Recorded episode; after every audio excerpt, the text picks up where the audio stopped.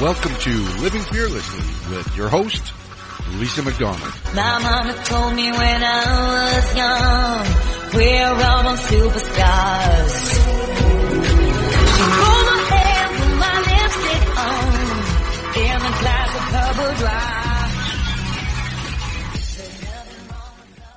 Good morning, everybody. Thank you so very much for joining me, rejoining me here again on this lovely Friday morning. My name is Lisa McDonald. I'm the host of Living Fearlessly with the Contact Talk Radio Network.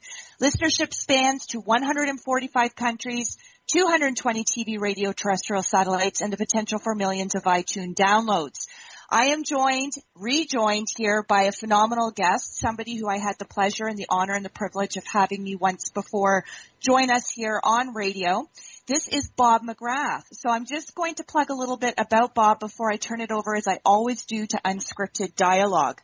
So as one of the original hosts on Sesame Street and an independent children's recording artist and performer, Bob has received countless awards and honors over the years. He was inducted into the Silver Circle of the National Academy of Television Arts and Sciences, received the American Eagle Award by the National Music Council, and was given the Fame Award by the National Association of Music Educators for furthering the cause of music education. Bob has also authored eight books. So, Bob, I want to welcome you back to Living Fearlessly. How are you since we last spoke, my friend? I'm terrific, Lisa. How are you? I'm doing really, Life- really well, thanks. Life, life is good. Awesome. Well, not surprising to hear that that's your take on things. There's been a lot of changes going on for you since we last spoke. And Yes, there uh. I want to I want to congratulate you on your move. It looks like there's a lot of things going on in your life personally as well. So good stuff Yep. all around. Yeah, we found that. Well, we had a, a four-level house that we've had since nine, over 50 years in Teaneck, New Jersey, and we moved about 20 minutes north in a town called Norwood. And fortunately, it's only five minutes from where my oldest daughter Lily lives, so that's kind of nice. My other daughter's only 10 minutes away, so we're surrounded by family there.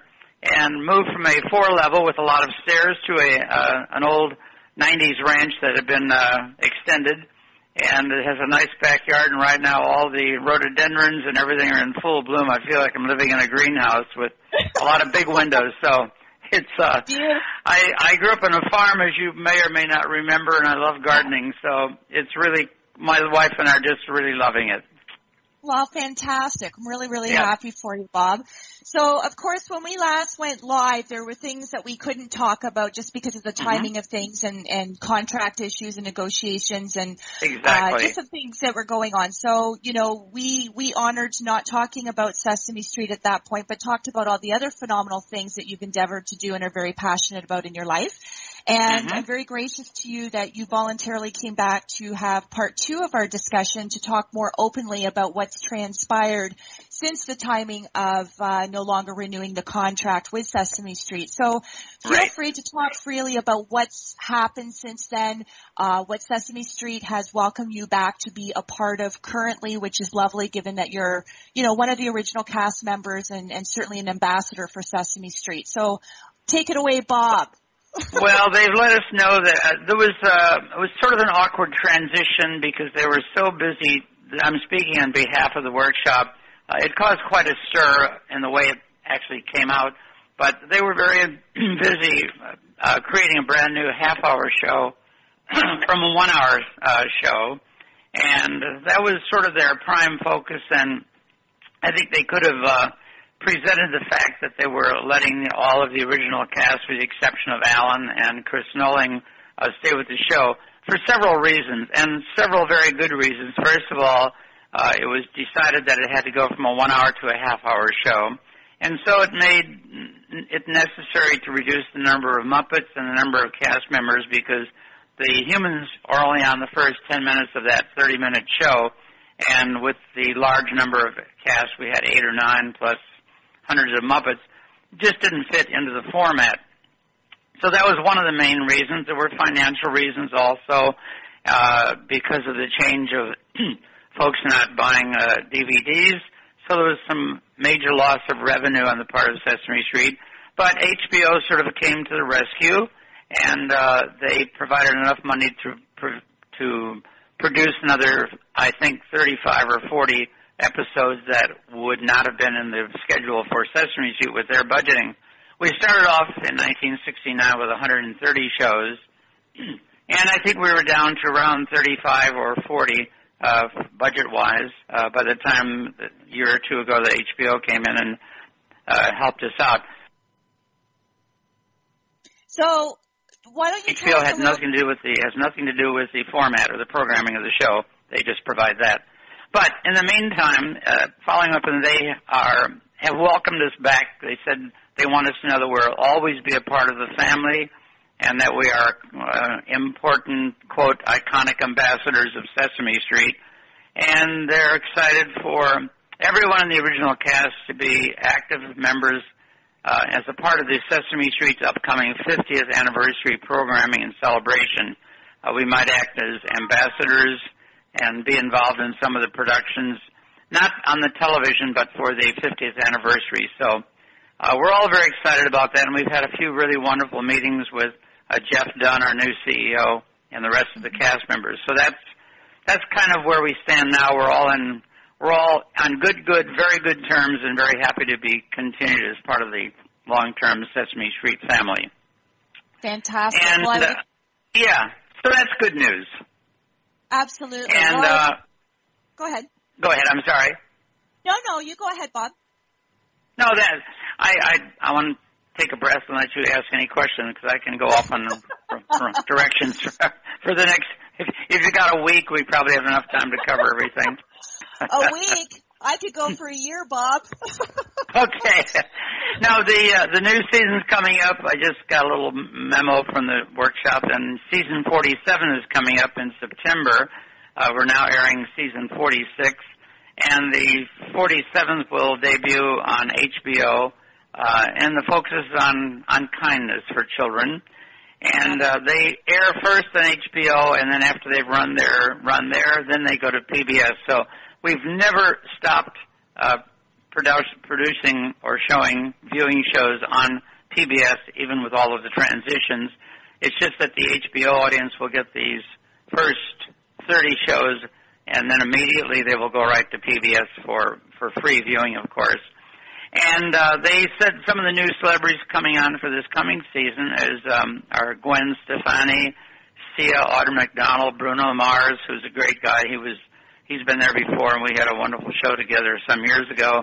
Uh, Dave Matthews, Ed Sheeran, Sia, uh, I think I mentioned Sia already, and Janelle Mon- Monáe. So they got a lot of great people coming in, and um, they start the PBS season in 2000 and 2014. That's season 45. But um, things are are going well. There's a lot of things happening with Sesame Street. Uh, for one thing, besides the anniversary and so forth, they well uh, with the cast. First of all, I'll talk about something that we had a great time with. Uh, about a year ago, we formed a, something called the Humans of Sesame Street, and those were the four or five, six cast members all got together, and we did a live presentation at the Museum of Moving Images, a wonderful museum right near where we taped Sesame Street out in Queens, and uh, it was quite a quite a success. It was a kind of a Q and A, and they had fun film clips and uh, of various parts of the show. Sometimes some wonderfully funny bloopers and so forth. And uh, then we had an MC, and he uh, he asked each of us individual questions, and then we had a Q and A from the audience, and then that was supposed to go like 45 minutes. It went about an hour and a half, and then they said if anyone wants to stick around to say meet and greet and sign autographs or take photos. Well, no one left the auditorium. We were there another hour and a half just doing that. So okay. we felt it turned out really, really well, and we had great fun. And then uh, another up-to-date thing, just about a week ago. Uh, I don't know. Do you guys have comic cons in Canada? Do you know what they are? Yes. Yep, we do. Well, I've done a couple of them before, but this is the first time that about four or five of the members, uh, Gordon and Luis and Gina and uh, Caroll Spinney, who is Big Bird, and Oscar the Grouch, and myself, we uh, were invited to go to the uh, San Jose Silicon Valley Comic Con. They were expecting about 60,000 people over the three-day weekend, and they ended up with about 70,000 coming. Wow. And our host was our host was Steve Wozniak, Uh, he was hosting us, and a, a wonderful guy. he and, as you recall, Steve Jobs uh, invented Apple. So Yes. it, there was a lot of tech things going on besides all of the wild and the crazy things that people come in costume. Actually, I, I found that the the visitors are much more interesting than all of the guests that are there uh, signing autographs and so forth because they come in every all their favorite outlandish costumes and uh, whether they're you know dressed up as as wrestlers or a comic book character whomever it's it's quite a colorful event and uh, so we had great fun doing that out there and uh, so uh I don't know. Do you want to ask some? I got. I can keep Yeah. on talking, but why don't you ask Yeah, me a couple of you can. questions if you wish? I know you can. And see, this is why I love having guests like you on the show because we're never at a loss for words and I just love this energy and I love the energy and, and I'm just, I'm just really happy to hear, you know, because, you know, when things happen as they did as a result of the disruption to the Mhm. contract and going in a different, uh, direction for reasons now that we can talk about and are, are known, you know, it's really lovely to hear given that the premise of all this is Sesame Street and what that show embodies in terms of spirit, in terms of kindness, in terms of learning and paying it forward and being of service. I'm really glad to hear in terms of what you're sharing with us today, Bob, that, you know, there's no sour grapes, there's no bad taste left in the mouth. Everyone's working amicably. Everybody respects your contribution to the show. I mean, you know, you're part and parcel of that. There's no getting away from it. I mean, Mhm. you were you started on the first season. Uh, you went strong for what 45 years, and I think um, 45 years. I sort of lost track at the end there because it all kind of melded together, but it was about 45 years. But uh, So, no, it's it's one, and I have to tell you, whenever the cast gets together, like for any sort of an event whatsoever, we don't do it all that often, but we just have the most incredibly wonderful time together because, you know, you hear a lot of shows saying, well, we're sort of like a family. Well, Sesame Street really is a family. It's not just sort of like one, and uh, we just have we have more laughs than you can possibly imagine. When, whenever we get together, we all seem to, you know, find funny stories that we want to tell each other and what's going on in our life. So it's beautiful. it's been the most incredible venture I think anyone ever could have uh, could have hoped for. Absolutely. I mean, well, it's And uh, there's another couple of another. I'm sorry. The one I should have mentioned that one of the reasons they went from an hour to a half hour was because um, there was a great deal of focus on reaching pre-K children. In other words, anywhere from three and a half years old on up. Because I don't know about Canada, but in the in the states there have been hundreds of thousands of uh, pre-K classrooms opened up. I think in New York alone, uh, the mayor De Blasio last a year ago he opened about 10,000 new classrooms, and I think another five or 10,000 this year.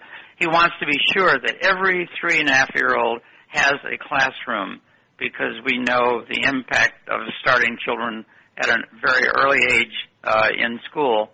So that was the main reason, and this this request came from all of the principals and the teachers that that's what they really felt that uh, Sesame Street needed to have the, their focus on, as opposed to just all the cognitive numbers, letters, shapes, et cetera, et cetera. They still do some of that, but the socialization part is incredibly important in the show now. And they explain that, you know, a child coming from uh, a really uh, difficult inner inner city situation lifestyle with sometimes just terrible family situations going on, it's it's very very difficult for that three and a half year old to walk into a classroom with middle and upper income children that he's never had an he or she have never had an opportunity to associate with to know how to un- know how to even have to start a conversation. So that's True. the main main focus uh, of the shows these these years. And we also, I think you probably have heard, we have a a, a new Muppet who is Yes. uh, challenged. Have you seen that or heard about that yet, Julia? Yeah, Julia, yes, And- Julia the, auti- the autistic um, child. So yes, we, Yes. we have heard that, and uh, you know, I, I couldn't be more happy to hear that because I mean, when you talk about children and, and when you look at Mhm. what Sesame Street is always depicted and what it's embodied, you know, it's inclusion. Mhm. And that Yes. includes people from all cultures. It includes, you know, people from all walks of life and as you mentioned, Yep. socioeconomic demographics as well and financial status. So, you know, to hear that they're, they're branching out to include people with uh, who are differently abled is fantastic. Mm-hmm. We've always we've always done that to a degree, but uh, this is probably one of the most outstanding examples of that. We've always had children who might have been blind, who were deaf, who were in wheelchairs. Uh, they have we've had those you know over the last 45 years at various times, but I think Julie's going to be a regular from now on. Uh, and um, and they I was just in Florida doing something and a teacher came up to me and, and then we heard tremendous feedback when we were out at this Comic Con in San uh, Juan San San Jose. Uh, and this one teacher said she has she had several children she had a class who were all uh, autistic and they watched the show together and she said you cannot imagine the impact that it had on those kids seeing a Muppet who is acting and having the same challenges as they. So yes, I think I they really imagine. hit on a major, major. It, it reminded me a little bit of something that we may have talked about before, but in Africa, one of our many third world or, uh, countries that shows the the show, they have a, a Muppet there. We've talked about, I think, called Kami, and she's HIV positive which was kind of a breakthrough at that point, and she lets millions of children in the Africa area know that uh, countries that uh, you can't catch AIDS by just playing with someone who has who is HIV positive. So Absolutely. Yeah, the show has you know a, a real it's it has m- serious missions uh, to help children out in all kinds of ways, and their whole with the military families, uh, they've done wonderful pieces on those also, helping kids who have mothers or moms and dads who are away Yes, and serving have. the military. Absolutely. Well, And oh, and and one last, not last Sure. thing. There'll never be a last thing, but this is something I just found out a couple of days ago. Uh, I don't know if you know that I've been involved with the Variety Children's Charity in Vancouver Yes. for about 35 years, doing their telethons every year. I did decide to sort of toss my hat out of the ring uh, about a year ago because the traveling and so forth was um, a lot. But in any event, um, they have something. Sesame has something called Sesame Place Cares. It's a rather new initiative uh, with a wonderful social impact, and uh, they have uh, now a 30-year partnership with Variety, the children's charity, and uh, it's a great organization. They provide. I've seen this in real life. Provide events with uh, sort of a safe and fun atmosphere, uh, specifically for children with disabilities. And one that they built many, many years ago out in uh, in Vancouver in uh, Stanley Park was a water park that was uh, made available for children in wheelchairs, so they could go through all of these water water little ex- what you might call them, you know, ex- experiences.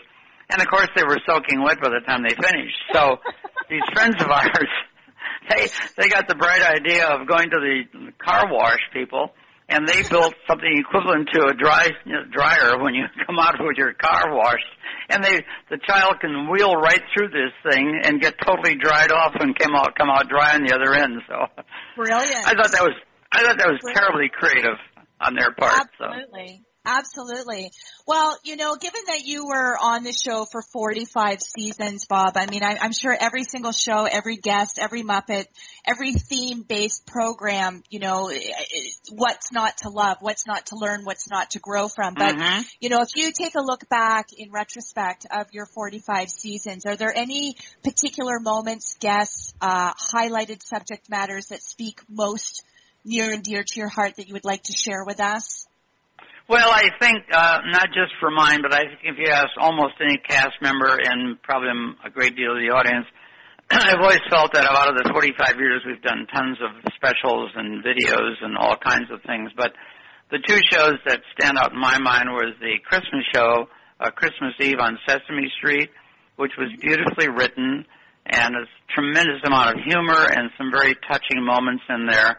Uh, one that I particularly am fond of, of course, was with uh, Linda Bove, who was from the Little Theater of the Deaf, and uh, they, when they decided to um, hire her to be a regular on the show, she'd come in with a, a group of uh, a, a theater group who were all deaf and did a whole show in sign language and so forth.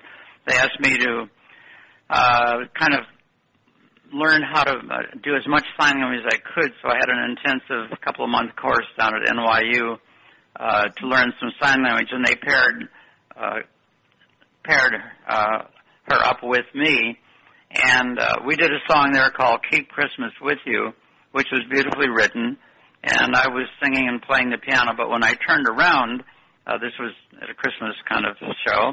Uh, she had taught all the kids the song in sign language, and that was my that was my Christmas Wow. present from all the kids. That was a lovely show, and I think the one that stands out in everybody's mind is the Goodbye, Mr. Hooper show. That was that was a memorable show and one which was uh, almost impossible for us to get through. We rehearsed it for a couple of hours, just sort of dry with no emotions, and then finally, when we went to tape, uh, it was we barely got through it. Any of the emotions and tears and so forth that happened, none of that had anything to do with uh, acting. Those were all real. Of And when we finished that, when we finished that piece, Jon Stone, the director, wanted to do a little short pickup. He said it was great, but and we started the pickup and we got about a, a minute into it, and the thing just sort of fell apart. And he said, "Just forget it. We'll play the original." So that was one take only for that particular show, and that's that's really worthwhile seeing it. It really helped kids understand the whole concept of death and dying. Yes. Well, and I was just going to say, you know, for something like that where everybody's, you know, very openly expressing how they feel and it's just naturally pouring out of you, you know, there's Mhm. no, we don't want to script that. You know, emotions aren't contrived. There is no second take when it comes to initial reaction. So I absolutely wholeheartedly concur with you, Bob, that that would be very educational, very enlightening, uh, and very much important as an educational tool for children who are grappling Mhm. or have never grappled but have heard or have experienced other people they know who have been touched by death and loss and grief. So absolutely, I, you know, one take is, is all it is and, and Yeah. absolutely. I mean, that's, that, that's just being human. And I don't know, I may have mentioned this to you before, but uh, Will was just an incredible person. He was a, a wonderful actor. He had actually was a teacher. He had taught James Earl Jones and other folks like that uh, acting. And we had the pleasure of rooming together for every every uh, moment that he was on the show before he passed away. and um, I was fortunate in being able to uh, go visit him at the hospital. I think I think I was the only cast member that had the chance to do that. And um, I, I asked the nurse outside the door. I said, "How's Will doing?" And she said, "Well, uh, he's he's fine. He's all hooked up with everything. He can hardly talk because he's got tubes coming in and out of everything, everywhere." And uh, she said, "But he's not he's not urinating for us like we'd like to." Oh. And I said, "Oh, really?" So I went in and said, "I you know I wanted to be as lighthearted as possible." I said, "Hey, hey, Will, I understand you're not you're not taking a leak for the ladies." and so he with with his tubes in his mouth and everywhere, he sort of was. He went oh, and tried his best to laugh. And I said, "I tell you what, I'll make you a promise. If if you'll cooperate uh, with the ladies, here, the nurses here, uh, we'll dedicate tomorrow's show to you with the letter P." so, again, he almost fell out of bed laughing at that. So I went out and I said, "Well, I don't know, I don't know if that's going to work, but you can give it a try." And she said, uh, "That's the first time and only time we've ever seen him smile, let alone attempt to, you know, do a belly laugh with all the tubes plowed in." But um, I was so thrilled that I had had the chance to go see him because he passed away that night. So I was kind of glad that he had one good laugh at least before he left us. So that was that was a moment I'll never ever forget. Of course, um, the whole the whole episode. Well, I appreciate you sharing that story with myself and the listeners. I mean, that was obviously quite a, a touchstone moment for you, and as you mentioned, we'll never forget. Uh, for the yeah. The other big thing that's happening in my own life right now, I have a lot of stuff happening, but uh, as you know, I, I did concerts all over North America and Hawaii and many places, a few other places in the world, and Japan and so forth. But uh, the ones I enjoyed most of all were those with symphony orchestras. I think I managed to have the chance to perform with over 100 symphony orchestras over the 40 or 45 years. And in the course of putting those programs together, uh, people don't probably realize you just don't go out and buy a stock arrangement for 70 or 80 piece orchestra. You have to have each one arranged and copied and, and, and an individual part for every musician in that orchestra. So I had a whole basement full of over, well over a 100 symphony, symphonic arrangements. And wow. when I decided about a year ago that I, it was time to kind of stop that mainly for the traveling part because it took an enormous amount of time and it required a tremendous amount of energy so I looked around and I just couldn't bring myself around to dumping it all in the back of a pickup dump truck, dumpster. And uh, so I looked around and I finally found a wonderful home for it. They're called the uh, Fleisher. Uh, it's out in Philadelphia, and they're the world's largest free loan library. Have over I don't know a couple hundred thousand scores in music that they loan out free, and the only thing that the recipient has to pay for is the shipping back and forth. So I found them, and they were quite happy. They have thousands of adult, but they had very, very few things that could be used for family concerts. And I just thought I was going to I was going to look for a rental library to do this, and perhaps recoup some of the many, many thousands of dollars from paying for all this put together. But then I thought in the long haul, it makes it would be more gratifying just to know that there are uh, symphonies, whether they be professional or or even college orchestras. They can do a program and include some or all of the music that I've been doing. And so we're in the process of putting all of that together. My daughters are helping me with that, and it's a very, very long process. But uh, Philadelphia, uh, down this was Fleisher, they've already sent a van up, and we've given them about 50 or 60 arrangements, and we have another 40 or 50 to go there. And then I had a lot of big band arrangements, and those are all going to a wonderful school on the south side of Chicago. And it's a music school for young children, many of them from inner cities that are learning to play instruments. And they do shows and concerts for people. So we're putting all of that band music together to ship out to them. So uh, it'd be kind of gratifying to know that, you know, that it lives on in, in a sense. Absolutely. Well, what I want to say, Bob, is, you know, what I love and appreciate about you, which I believe would resonate with anybody who's had the privilege to know you either in real life, face to face, having worked on set with you, or just being the recipient of your kindness through various things that you do and give to people, is, you know, at the crux of it all, everything you do embodies the spirit of children. You know, whether it be the mm-hmm. particular charities that you're attached to, whether it be Sesame Street and 45 years of great content and contribution, uh, whether it be, as you mentioned, you know, the musical material that, uh, you know, music uh, instruments mm-hmm. that you've kindly donated in kind, knowing that obviously a good portion of the recipients are going to be children.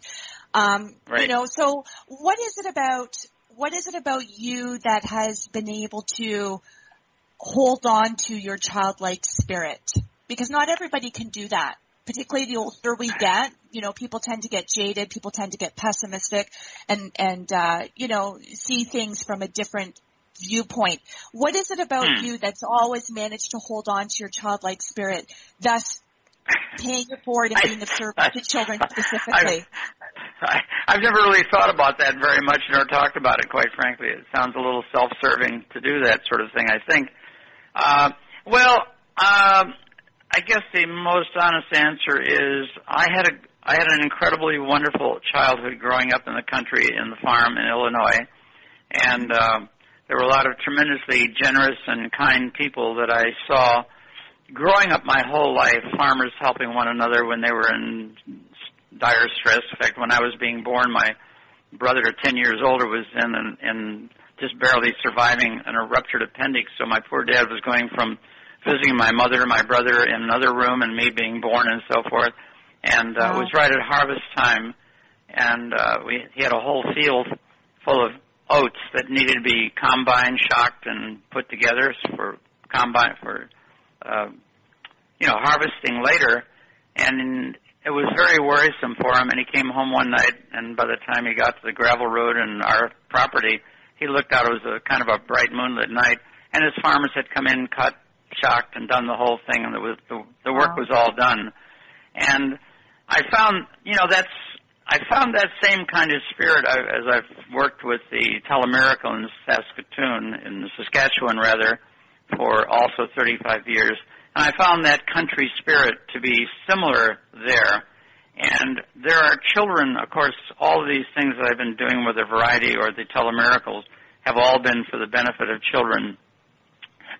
And I think it's always been just hard, overwhelmingly shocking almost to realize that these kids who have these terrible, terrible difficulties in life, physical or mental, just are way beyond their own, way beyond their age in terms of maturity in knowing how to handle these problems. And it's been tremendously inspiring to be around all of those children and having five children and eight grandchildren of my own, unfortunately none of them have suffered any of those kind of problems. You come back from those weekends or four or five or six days just appreciating what life can be and how fortunate you are. And I don't know if you know the name of Harry Chapin, but he was a good friend of mine, yeah. a wonderful singer, songwriter. Yeah. And he did uh he did a great deal of work for the World Food Hunger.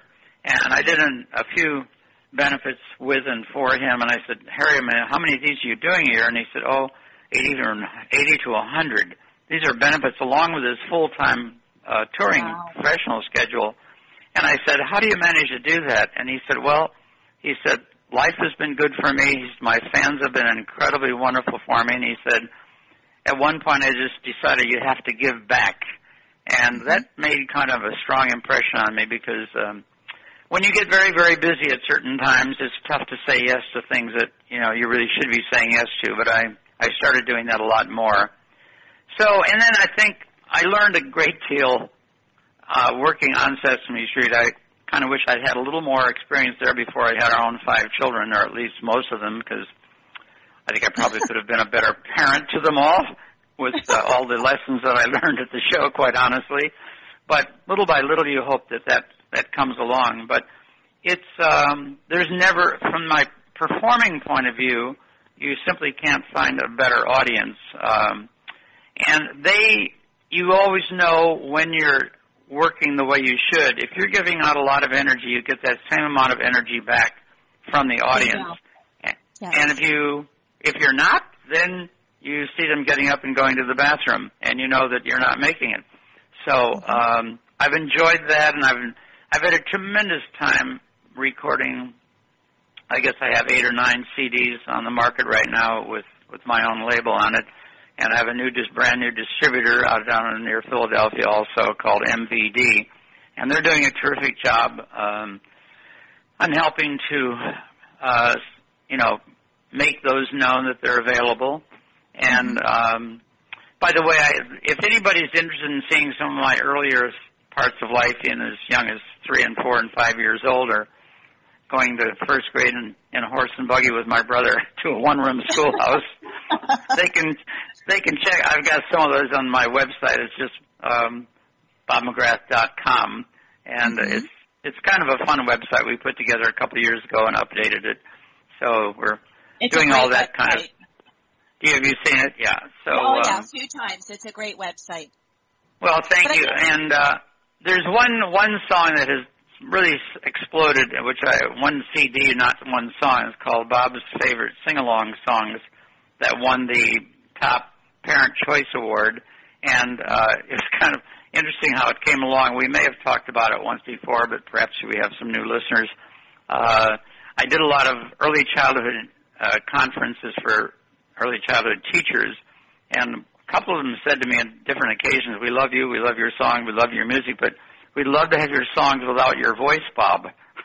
okay, I can arrange that. And I said, "Thank you very much," and left. And then I started thinking about it and went back and I had an incredible band in Toronto, uh, all studio musicians. Uh, helped me out with several of my records, and I went back to listen to some of them, and they were just phenomenal musicians. And so I decided to do just that. So on this favorite streets, Bob's favorite sing-along songs is called. We have the voice on, and then right after we have the musical track alone. And what I'm hearing back from parents is that they love to put it in the car, and once the kids know the song, they jump over my voice, and they just have the musical track there of all these great musicians, and they have great fun singing along from kids anywhere from two and a half or three year olds on up to you know six, seven, eight, whatever. So that's that was fun to put together. And I uh, bet. Well, I just want to touch upon something going back. You when you answered my my question, and I I mentioned about you know what is it that at the spirit and the core of who you are that that tends to be focused primarily on children with all aspects and Mhm. all endeavors of your life. And what I want to say to what you said when you mentioned that you are very grateful for the fact that you had a great childhood.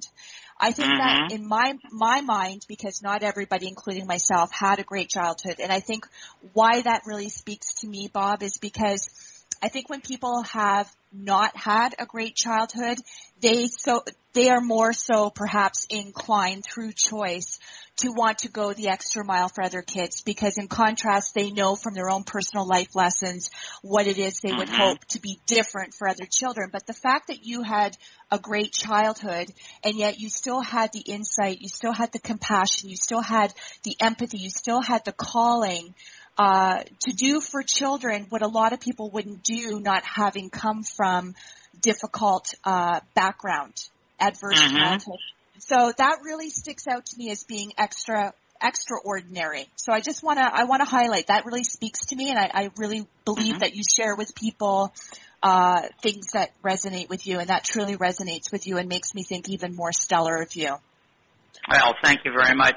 And uh, the, the, on the on the humorous side, you you can't write jokes and material with the lines that kids come up with, you know. Mhm. And um, especially when I was doing my live concerts all over, and I did many in Vancouver with the Vancouver Symphony. I think three or four concerts in, in one ever after a year, holiday concerts mainly, and um, I usually do a meet and greet sometimes right from the stage while I'm singing the song. Kids will rush down, you'll shake hands while you're singing. And one was a couple of instances. One little boy, I was shaking hands right in the middle of one of my songs, and I leaned over, and he had something cra- gla- cras- clasped in his hands, and so I opened my hand, and he he dumped a whole handful of hot, sweaty pennies in my hand. And so I said, I, I sort of nodded thank you while singing, but he was one of the kids in line, and I recognized. I said, "Wow, thanks very much." He said, uh, "I said, well, what? How, how? What was all the pennies for?" And he said, with great seriousness, he said, "Well, Bob." I just didn't have time to go out and get your present. so, so I was, I was getting his cold hard cash. And then you get reality checks. I, a couple of times I made the mistake of kids saying, they'll say to me rather, uh, I see you on TV, and I'm always kind of curious. I said, "Oh, really?" I said, "Do I look the same?" And you get a variety of answers. But on several occasions, a couple that I remember out in Vancouver, at the same concert, they said uh, this little boy about five, he was there with his sister, she was about seven, and he said, "Nope," and I said, "I don't." I said, "Oh, how do I look different?" He said, "Well." Up close, you just don't look too good. Okay. And, and and a little while later, I should have known better, but I asked another kid who said the same thing I see on TV. I said, "Oh, how uh, how do I how do I look different?" He said, "Well, your teeth are kind of yellow." and his sister, who was who was two or three years older, knew that wasn't too cool for him to say to me, and she thought she was going to kind of make amends, and she said, she said, "Well," oh, she said, "Oh, that's okay. When you're old, your teeth are supposed to be yellow." I wanted to fall over in the aisle and roll over laughing. So, and and in the elevator at the Bayshore Hotel, I was going up to my room, and a family came in: husband, mother, mother and father, and a couple of kids. And this one little boy was about four and a half or five, and he was dripping wet. And I said, "You've been swimming?" He said, "Yep."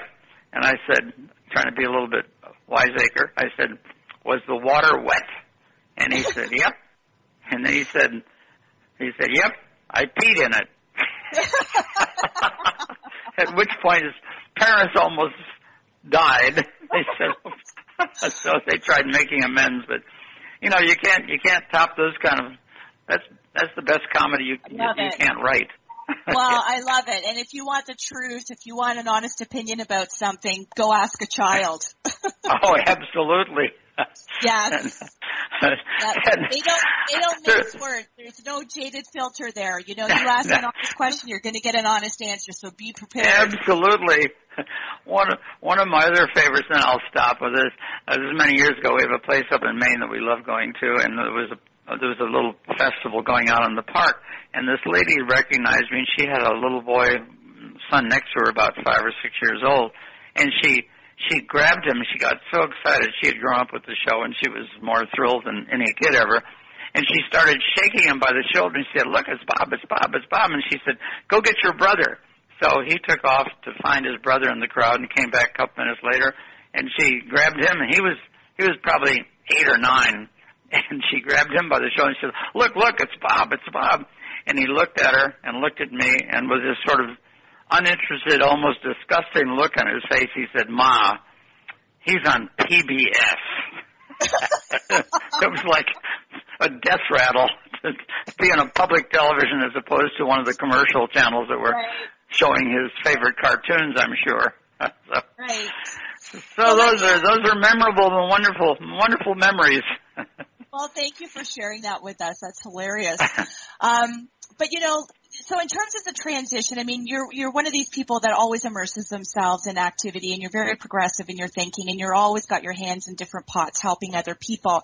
So you know, there's nothing new with that. But in terms of having to adjust to the transition of no longer having Sesame Street as part of your daily annual life, and I know it's only been since mm-hmm. last year, um, how how has that shift been for you?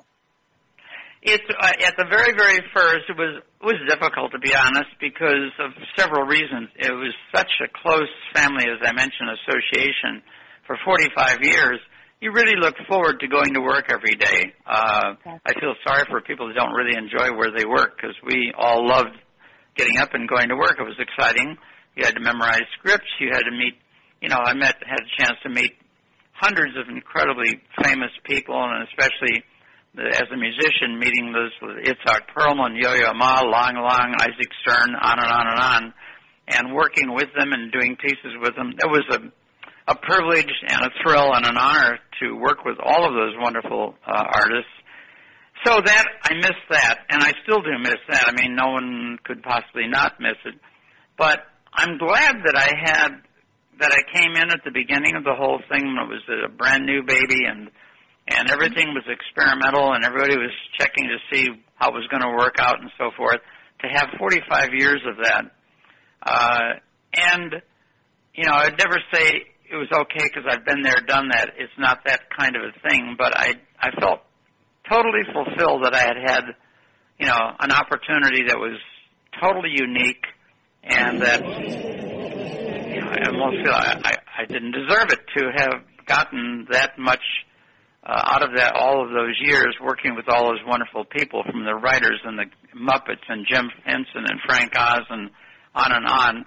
And and I at that point I felt I I think maybe it's time to slow down a little bit and take a few things off my plate so I can do some things that I wanted to do that haven't really had time to do, which is working. As a matter of fact, I've been threatening myself, and I've been asked a thousand times, when are you going to write your memoirs? And mm-hmm. that's on the top of several pages list to do. And I've been I've been collecting notes and that kind of thing for several years. But as soon as I get all this music straightened out, we finish our move and take care of some things that have to be done right now, uh, business-wise and musically. I'm definitely going to do that, and I'm trying to put together some focus. I mean, I I will probably write it, but I, I assume that I'll have to have you know people to help me put it structure it into an interesting book. I just don't want it to be all about me, me, me. I want to maybe right. include some of the humorous things, and perhaps maybe without attempting to be any kind of a child uh, psychiatrist or whatever, to uh-huh. give a few hints to maybe some of the kids that grew up with us who now have young children and say, oh, that might be something to think about. Just as mm-hmm working with Sesame Street gave me a lot of ideas how I should act when I go home to my own four or five kids. You know, and yeah. Well, the obvious been... things when when they show you a picture, you don't say what say. You say, "Oh, that's interesting. Tell me about it." But you know, I've you know there's hundreds of things like that that you might be helpful hints, let's say. Well, I'm looking forward to the memoirs. I mean, you've, as again, as I mentioned, you've got 45 years worth of phenomenal stories, funny stories, Mhm. educational stories, and you've been an intangible mentor and leader to many of us who grew up with you.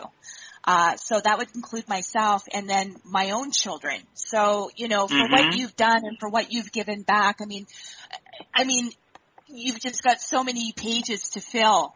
Bob, I think you're going to be writing those books forever. I'll either write them forever or never get to it. One of the two. I'm not sure which. but I've I've been incredibly fortunate. Uh, a combination of good luck, fortune, and an enormous amount of hard, hard work. I had a wonderful teacher from Juilliard School of Music. Uh, even though I went to Manhattan, I studied with him privately.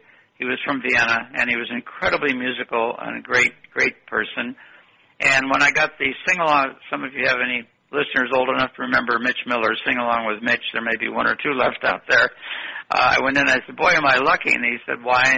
And I said, because I just got this television show and it's going to be weekly and it's going to, you know, the pay will be good, it's nice income. And he looked at me and said in his strong Viennese accent, he said, luck has very little to do with it. And I said, really? And he said, yes. He said, because if you hadn't prepared yourself and worked as hard as you have for all these years musically, he said there'd be 15 people, you know, waiting in line behind you to get that job. And I've thought about that a lot because uh, there is there is a certain amount of good fortune and luck and things happening at the right time, and that's just gone. I have a whole book just on those uh, you know, experiences of someone mentioning something following it up, and all of a sudden uh, it being true. I, the one main, I, I think I can do this in 13 seconds, but not quite sure. Okay. and um, when I was um, when I was in the army in Germany uh, and, com- and coming back to New York to get a master's at Manhattan School of Music, a friend of mine said, "Do you know anyone? Do you know anyone in New York?" I said, "Not a soul." He said, "Knock on my roommate's door and tell him to give you a drink." I did that. We had a nice talk, and he said, "What are you doing?" I said, "I'm here to get a master's and need to look for a job, place to live." And he said, "Go across the street to Bishop Furlan. They have a paid uh, choir quartet there." Did to him, he said, "Yes, I'll hire you and I'll pay you double it sounds like you need the money." I said, "You know, I have anybody in your parish that might have a kid going off to college with a free room to rent, uh, a room that's available to rent?" And he said, "No, but there's a private Catholic boys' school run by all lay faculty a half a block away, right next to the Guggenheim Museum. This is right off Fifth Avenue and Fifth and 89th Street, kind of a nice part of town."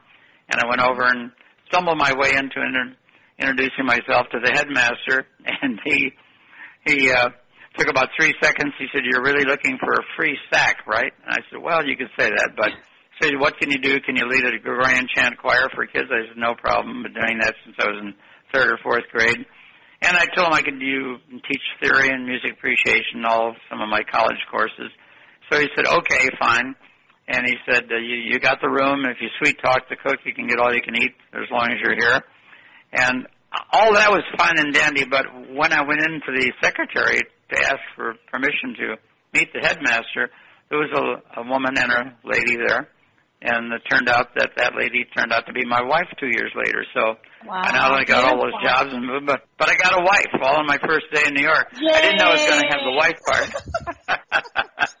but Bob, I- even without the wife, I called. I called my parents on the farm and said, "This New York thing is not all that hard." But uh, stuff has happened to me like that for my entire life. I'll tell you, just a, a little quirk, and all of a sudden, it's a change of direction in your You know life. Bob, I, I'm going to have to, I'd love to invite you back even for like a part three because unfortunately, as you know, time always goes way too fast. Oh on- yes, it's very fast. So I just want to say thank you very much for taking time out of your schedule. I want to personally thank you and thank you on behalf of millions of people who, you know, just can't thank you enough for everything that you have brought to our lives, uh, to our hearts, to our minds, and just, Mm. you- you're just a quality substance person. And I want to, I want to wish you well with everything that you continue to do. I want to thank you again for all your contributions on the planet to various people, various charities and fundraisers. We love your books. We love your music. We, we just love how you emit positive energy and how you choose to live your life. So thank you for everything. And I want to also thank the listening audience for once again taking time out of your schedule, uh, to join us here year on Living Fearlessly with Lisa McDonald on the Contact Talk Radio Network. As you know, I go live every Friday at 8 a.m. Pacific, 11 o'clock Eastern. If you have any show topic ideas or wish to appear as a prospective guest on my show, kindly reach out to me at lisamcdonaldauthor.com or alternatively you can reach me at lisamcdonald13 at gmail.com. I want to wish everybody an absolute fantastic weekend and I would really encourage everybody to continue living fearlessly, including you, Bob, which you've already got down pat. So thank you very much, everybody. Have a fantastic weekend and all my best. You've been listening to Living Fearlessly with Lisa McDonald. For more information about Lisa, go to her website, lisamcdonald.com.